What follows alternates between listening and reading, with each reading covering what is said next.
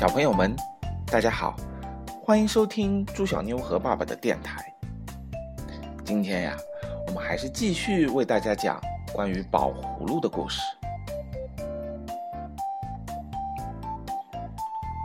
哎呀，你们瞧，原来他是专心专意找我来的，我又高兴又着急，我非叫住他不可。回来回来，宝葫芦！我睁大了眼睛瞧着河里，我等着。河里这才又巴拉一声，好像鱼跳似的。你还有什么指教？你刚才怎么说？我不需要你，谁告诉你的？你既然需要我，你干嘛还净说废话？不赶快把我吊起来呢？哎，就来吊！我连忙捡起鱼竿，仔细瞧着水面上。你弦上钓钩没有啊？咕噜，水面上的钓丝抽动了一下，浮子慢慢的沉下去了。我赶紧把钓竿一举，就钓上了一个东西，像有弹性似的蹦到了岸上，还咯咕噜一声。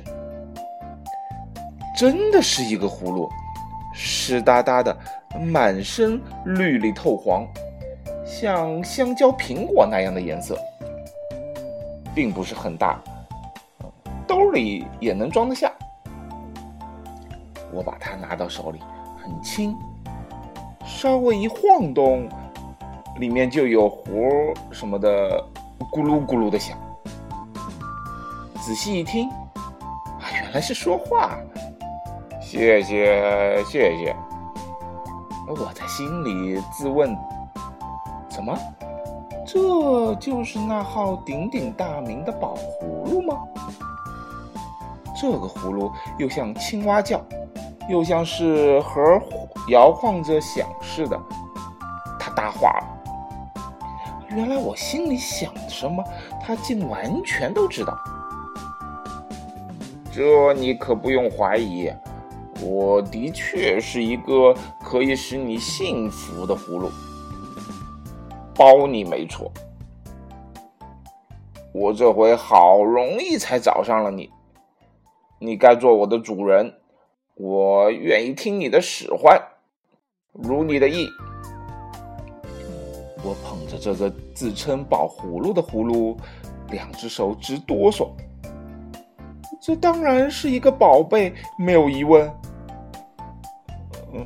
我该想要它，要些什么呢？我左看看，右看看，就把视线落到了那个小铁桶上。对呀，我要鱼。于是我定睛瞧着桶里面，瞧得连眼珠都发了酸。